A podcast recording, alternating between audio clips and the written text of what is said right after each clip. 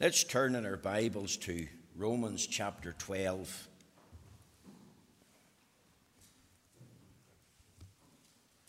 Romans chapter 12. And we're going to read part of the chapter together.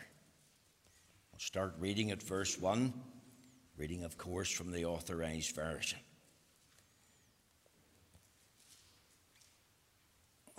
Let's hear God's word. Romans chapter 12, verse 1. I beseech you, therefore, brethren, by the mercies of God, that ye present your bodies a living sacrifice, wholly acceptable unto God, which is your reasonable service. And be not conformed to this world, but be ye transformed by the renewing of your mind, that ye may prove what is that good and acceptable and perfect will of God. For I say, through the grace given unto me to every man that is among you, not to think of himself more highly than he ought to think, but to think soberly, according as God hath dealt to every man the measure of faith. For as we have many members in one body, and all members have not the same office, so we, being many, are one body in Christ and every one members one of another.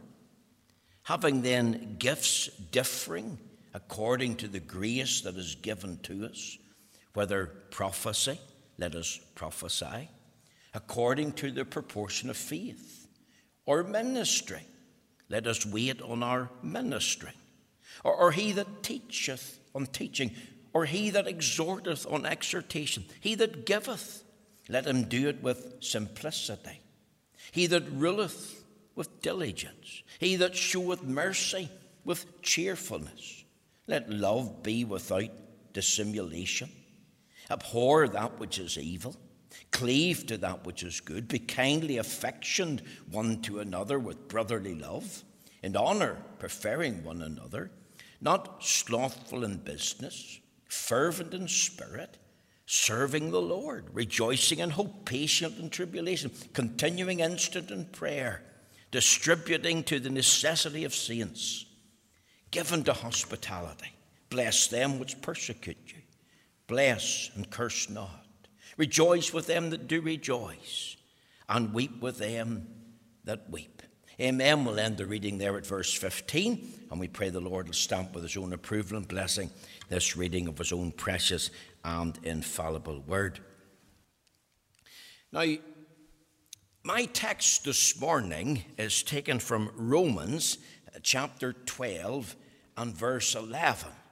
And it says, Not slothful in business, fervent in spirit, serving the Lord. And I've entitled this morning's message, How Best to serve the Lord. You see, the word serve is found 268 times in the Bible, or the equivalent serving, or service, or served. And the first reference, of course, is Genesis chapter 14, verse 14. The last reference is Revelation 22, verse 3. And in between, you've got 266 other references.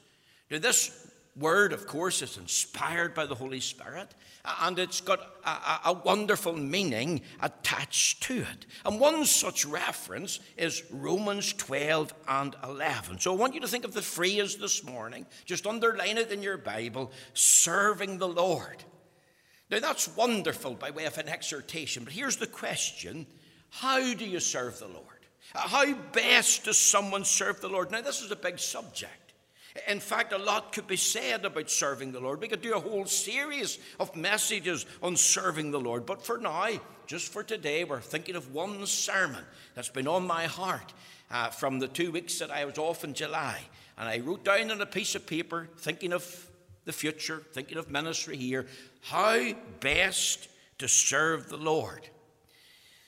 Now, there's three things this morning. First of all, here's how to serve the Lord. Remember your sonship in Christ. Now, think of the context here. Who is the Apostle Paul writing to? And the answer is simple born again believers. If you look at chapter 12, verse 1, I beseech you, therefore, brethren, underline the word brethren. And then, if you come down then to chapter 12 and verse 10, he says, Be kindly affectioned one to another with brotherly love and honor, preferring one another. Now, I want you to think of this phrase, I beseech you, therefore, brethren, by the mercies of God. You see, the Apostle Paul, in the first 11 chapters of Romans, had been setting forth the great doctrines of the gospel. For example, the doctrine of the universality of sin, the doctrine of justification by faith alone, the doctrine of sanctification for all whom God justifies, he also truly sanctifies. He set forth the glorious truth that all he justifies by faith alone, he adopts into his family. You've got the great doctrine of sonship. And those he adopted, of course, he had elected from all eternity. And in chapters 9 and 10 and 11, we have got that great doctrine set forth. And those he has chosen for salvation from all eternity, he promises to glorify. And you've got the great doctrine of glorification uh, coming in. Now, Paul comes to the practical outworking of this doctrine. And what he's basically saying to the born again believers in the church at Rome, he's saying to them, now that you have tasted the mercies of God and salvation, here's how you are to live. Here's the practical outworking of having tasted these wonderful mercies of God. You see, I believe that God saved us for a purpose. When you were gloriously converted, genuinely saved, the Lord could have taken you home to heaven immediately.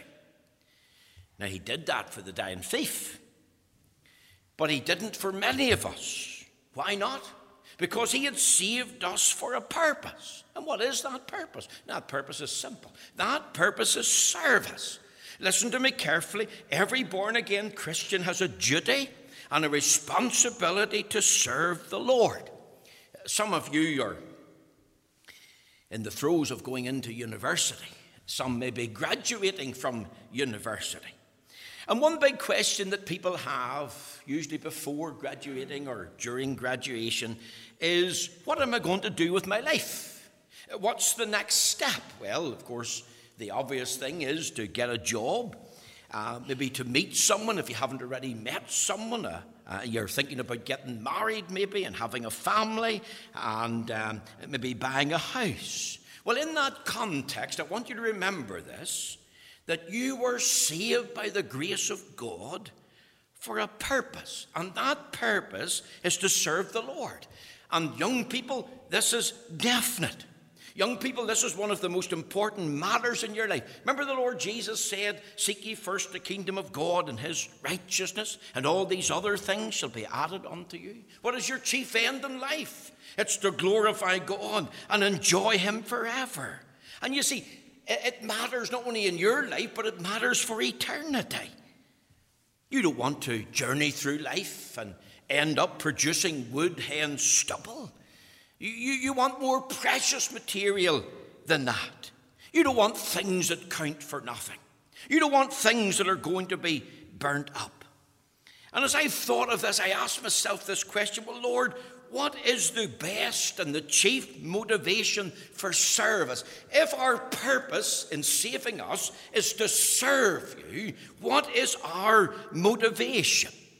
And you see, the best and supreme motivation for a life of sacrificial, loving, transforming service is the mercies of God. The mercies of God is key. Think of what he says. I beseech you, therefore, brethren, by the mercies of God, that you present your bodies a living sacrifice, wholly acceptable unto God, which is your reasonable service, the least you can do, and be not conformed to this world, but be ye transformed by the renewing of your mind, that you may prove what is that good and acceptable and perfect will of God. The key foundational basis is that you have tasted of the mercies of God. That is what Paul is doing here. He knows that the key issue to get these people to serve is to motivate them. And what's the best motivator? The best and supreme motivation for a life of sacrificial, loving, transforming service is the mercy of God. And that's what Paul is encouraging the uh, people of God at Rome to think about. He says, if you think of verse 11, and we'll come back to this, not slothful in business. In other words, not guilty of the sin of sloth, not a sluggard. Remember, the counsel of the scriptures is go to the ant, thou sluggard. Literally, don't be lazy or don't lag behind. And, and here's a question, and I've challenged my own heart Lord, does this describe me? Even though you've saved me and I've tasted of your mercies, could I be lazy? Could I be guilty of the sin of sloth? Could, could I be a sluggard in serving you? Could, could I be indifferent to the cause of Christ? Many used to be diligent. Many used to be passionate and alert, but, but now they're cold and indifferent. Now they're in a, in a backslidden state. See, sometimes in service, people are busy doing something for God, People criticize them. People malign them. People spread rumors about them.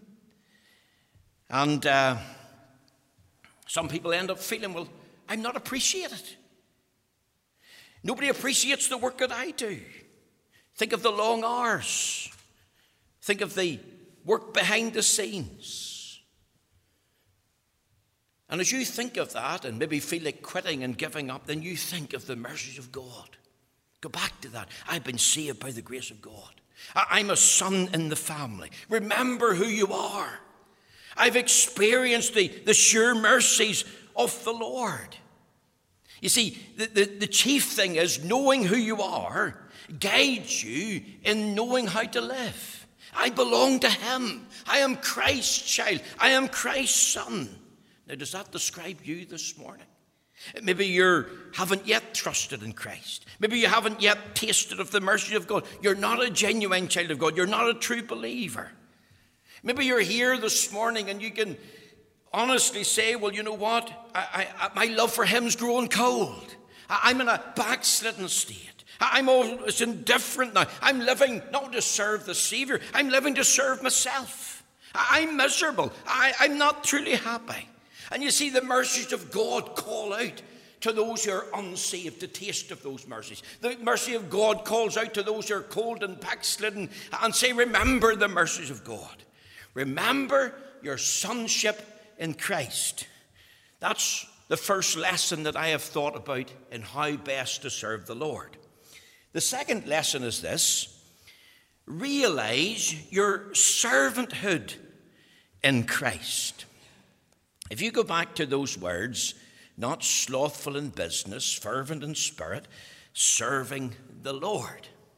You see, the word serving here has to do with the concept of slavery. The idea is that you're not just a volunteer, you've actually been bought and therefore you're owned. Therefore, you're a conscript. You're a slave in Christ. And you're bought and owned by the owner who is Christ. And you don't have any rights. You don't have any purpose but your owner's purpose. Remember what the apostle Paul says if we think of these words, 1 Corinthians chapter 6 verse 19, what? Know ye not that your body is the temple of the Holy Ghost which is in you, which you have of God, and you're not your own? Listen to verse 20. For ye are bought with a price. Therefore, glorify God in your body and in your spirit, which are God's. Your body's His, your spirit is His. Now, in light of that, You've got this exhortation, serving the Lord. And I'm saying this morning, purposefully, realize not only that you're a son in the family, but realize that you're a servant in the fold. And how do you serve him? Well, serve him diligently. Think of these words not slothful in business. In other words, don't be lazy. Don't lag behind. Don't be guilty of the sin of sloth. Don't be a sluggard. If you think of the parable of the talents, Matthew chapter 25, uh, verse uh, 26, maybe we could turn to that. Listen to these words in Matthew 25, verse 26. His Lord answered and said unto him, Thou wicked and slothful servant, thou knewest that I reap where I sowed not, I gather where I have not strowed. Thou therefore, thou oughtest therefore to have put my money to the exchangers, and then at my coming I should have received mine own with usury. Now think of the man that was given one talent. How is he described? A wicked and slothful servant. You see, he's been lazy. He has not bothered to invest the one talent. He hasn't used the one talent. What did he do? He buried it. And why is he called? He's called a wicked and slothful servant. Parable of the talents three servants, one given five talents, used the five talents and got five more. Another servant was given two talents. He did well too. He got two more when the Lord come. But the man with the one talent, he didn't use his talent. He, he buried his talent. He, he, he missed the opportunity. What is your talent? Well, we could say many things. It's health and strength, wisdom, brain power, friendships, family, food, money, opportunities associations, contact, school, university, work, church, the Word of God, prayer, the gospel, a, faithful preacher of the Word of God, the Bible, knowledge of salvation. You see, God has bestowed all of these things upon you. And it's God's gifts upon you that make you who you are. And all you are and all you have are His gifts. And you have a duty and responsibility to Him. You're accountable to Him. So you want to use your gift, you want to use your talent to glorify God. And how do you use it? Well, you use it diligently. You don't be slothful, you don't be lazy, you don't lag behind. And this is one of the ways that we can properly use the gift of talents, because we want to bring honor and glory to the Lord. See, what this wicked, slothful servant didn't realize, this was really a test of his servanthood. This was a test if he was truly a son of the Father. It was a test of his conversion. It was a proof of his genuine faith because true servanthood is rooted in true sonship. If you're a son, you're a servant. Think of this wicked servant. He got a talent and he buried it. You see, what does that mean? It means the opportunity to serve the master was wasted. He thought, I can't be condemned for doing nothing. He was absolutely wrong. The master is back, and he's done nothing with his talent. And doing nothing with the talent was the very thing that condemned him. It was the sin of omission. And God has given us good gospel opportunities to serve Him using the talents that He has given. And if we fail, then we'll be described as wicked and slothful. Could I illustrate this? I, I thought, uh, imagine a fruit picker, and he's employed for a day down County Armagh to pick apples from the tree. And he's got a box, and the trees are there laden with fruit.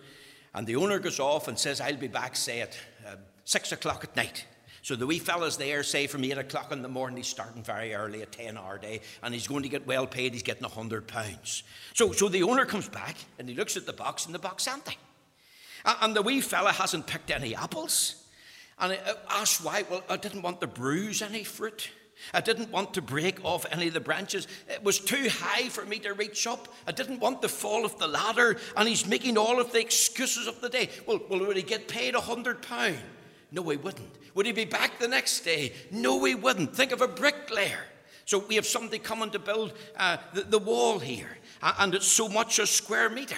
Well, well, imagine us coming, having employed the uh, stonemason and the bricklayer, and he's telling us, well, it's too hot to work, and I haven't got a mixer, and there's no cement, uh, and there's no bricks laid. Well, we're not going to be pleased. It's not going to wash. We're going to say, well, that man's no good. If he's not going to work, he's not going to get paid. Well, well, you see, this is the same idea. a wicked, slothful servant given one talent, and he's caught out by the master. His opportunity to serve, he wasted it. And he was condemned for doing nothing. And here was a test, a test of his conversion. And he failed the test. You see, the man who doesn't want to serve the Lord in some way and in some capacity, well, that man's not genuinely converted. He may have got religion, he may have made a decision. But if he doesn't use all that God has given him, then he hasn't got a new heart. He doesn't love the Lord supremely. He's a stranger to the Lord. The serving is proof that he's saved. The Lord Jesus is not a hard taskmaster. He's loving, he's kind, he's gentle, he's good. And it is possible for a Christian to live in the enjoyment of the blessing of the Lord and magnify the cross of Christ and magnify the Christ of the cross. Serve Him diligently.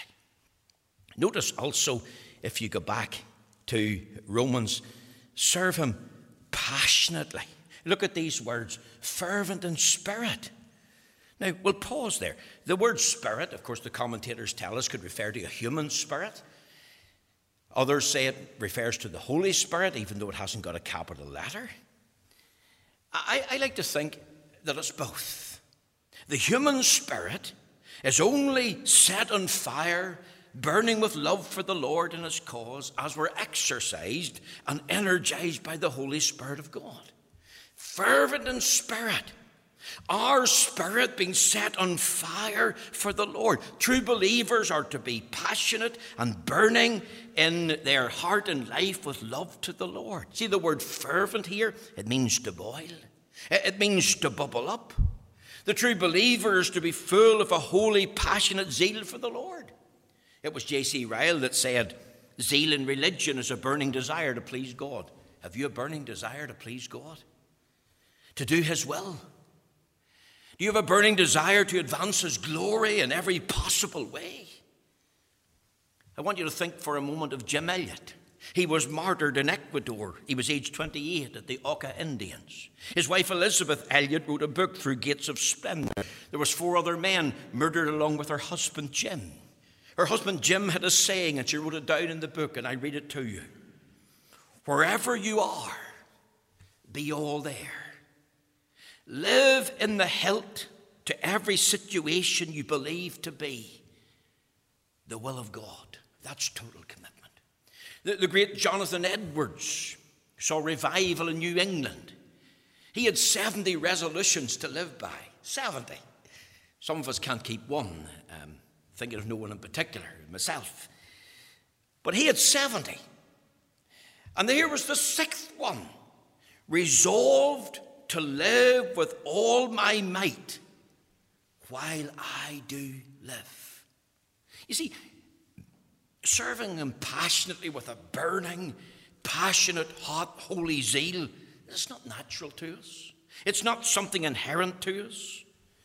This has nothing to do with personality types. We're all different. Some are shy and timid, uh, some are more outgoing, maybe more forward. But it has to do with what you're passionate Uh, what, what, what excites you? What gets you up in the morning? And Paul's argument is here's what should get us up in the morning the, Jesus Christ and his personal work, the gospel, the mercies of God should, should make us boil up. Remember what he says there in Romans chapter 5 and verse 8. But God commended his love toward us, and while we were yet sinners, Christ died for us. Over there in John's Gospel in 1 John chapter 4, uh, and we read in verse 9, and this was manifested the love of God toward us because that God sent his only begotten Son into the world that we might live through him. Herein is love, not that we love God, but that he loved us, sent the Son to be the propitiation for us. We love him because he first loved us. Think of John 3 and 16. For God so loved the world that he gave his only begotten Son, that whosoever believeth in him should not perish but have everlasting life. And these words, fervent in spirit, are written in the context of love. True love is not a false love. Listen to what Paul says let love be without dissimulation. Abhor that which is evil, cleave to that which is good. You see, true love is not false. Sadly, today, the LGBT group have perverted true love. They have a form of love that's really a false love. When Paul says, let love be without dissimulation, what he meant was, let love be without hypocrisy. True love extends then to all the brethren. True love hates sin.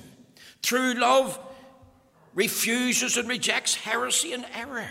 It refrains from embracing error and immorality. And true love loves the Lord supremely.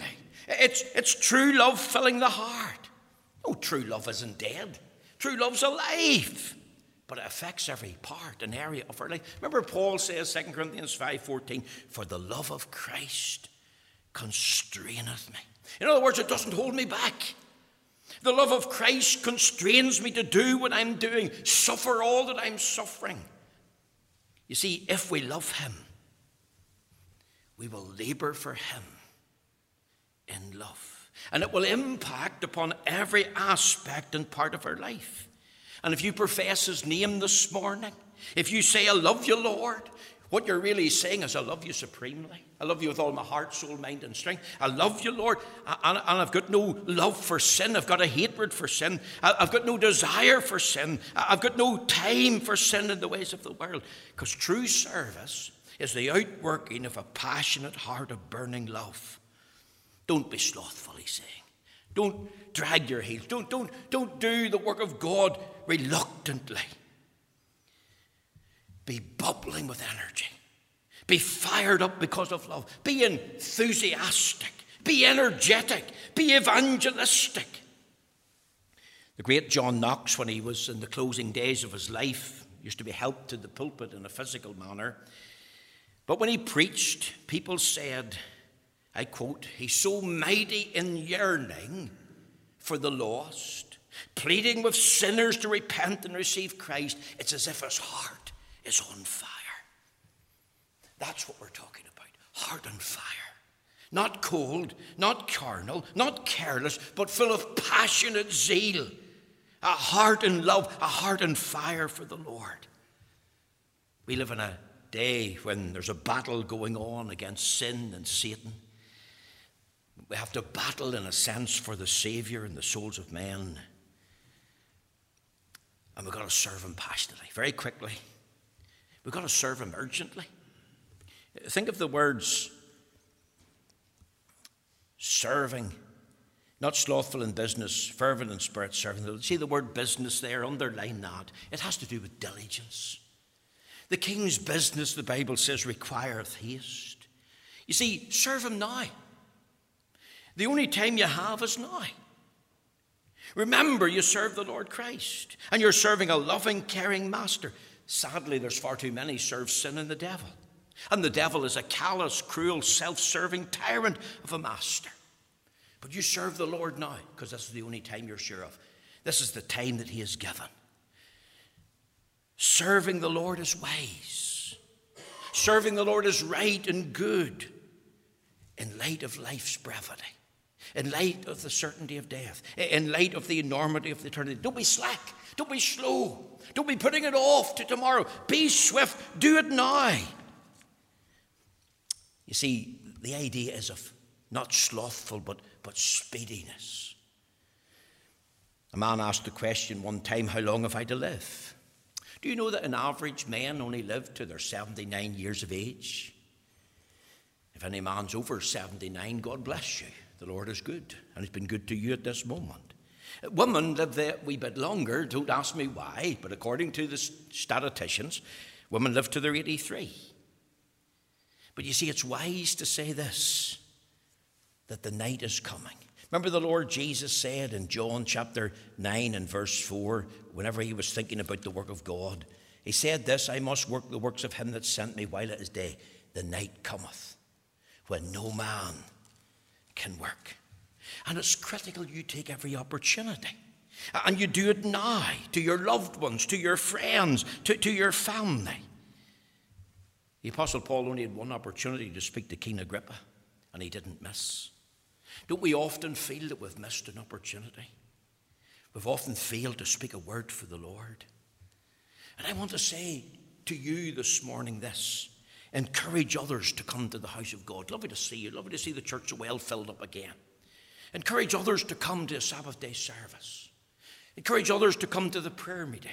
Encourage others to help with the children's ministry, the Sunday school, the youth fellowship, the outreach. Let's encourage one another to push out into the open air, to, to, to do door to door work. I was speaking to the postman not so long ago, and he says the problem with too many churches is we have information drops. We stick leaflets through the door and we run away, but we never think of the people behind the door. We never stop to knock, to, to speak a word in season, to speak face to face. Let me tell you this story, true story. Dr. Torrey, Dr. Alexander, they're in Brighton in England. They're having a meal. The waiter served them. Dr. Torrey's burdened to speak to the waiter.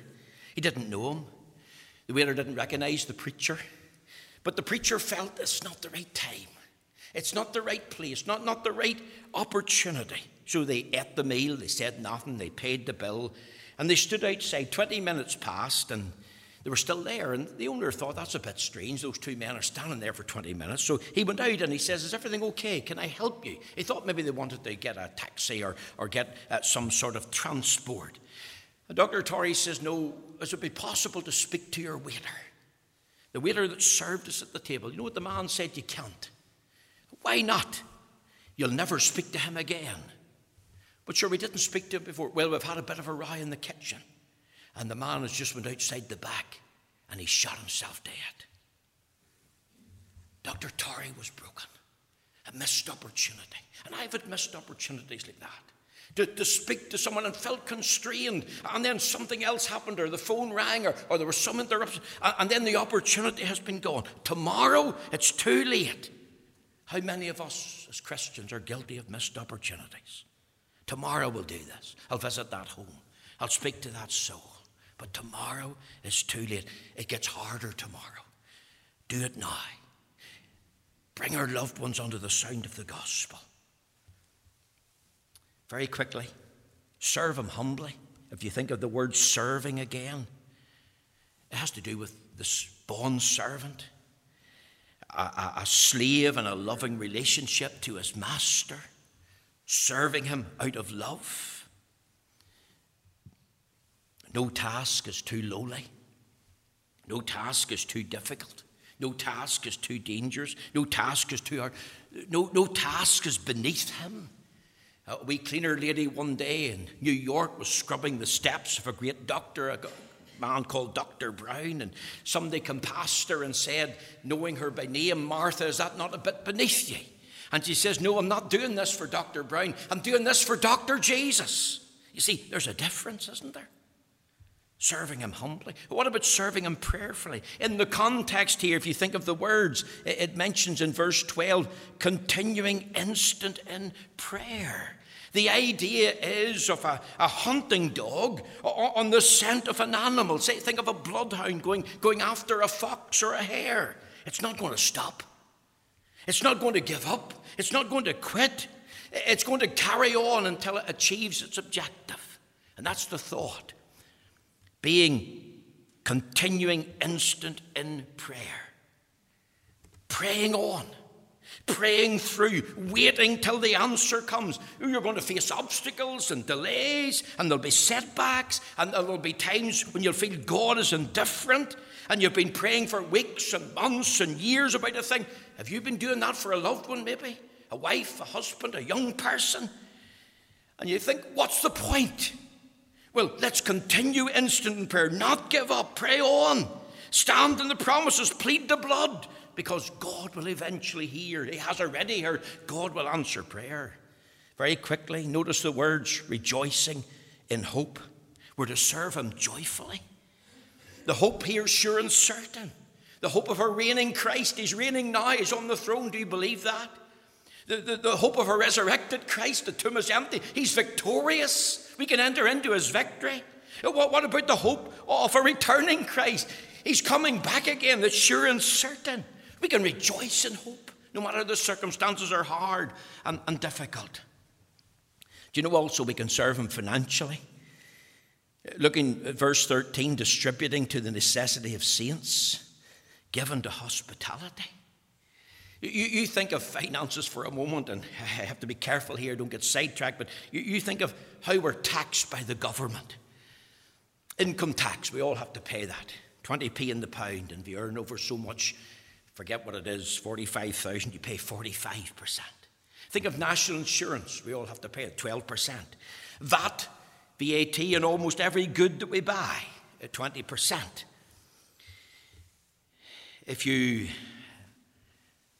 are left something, you could be at a certain threshold, have to pay inheritance tax. And if you invest your money in something, you have to pay a capital gains tax. You think of how little the government really gives and how much the government really takes. Remember what the Lord Jesus said, and I quote, he says, Lay not up for yourselves treasures upon earth where moth and rust do corrupt, where thieves break through and steal. But lay up for yourselves treasure in heaven where neither moth nor rust doth corrupt, and where thieves do not break through nor steal. For where your treasure is, there will your heart be also. You see, the Lord Jesus gives a great reward. Now, in time, in eternity, if you give a cup of cold water, He says, in my name, He'll reward you. He gives a sure reward, a good return to every servant. He gives a return for every service, little as much when God is in it.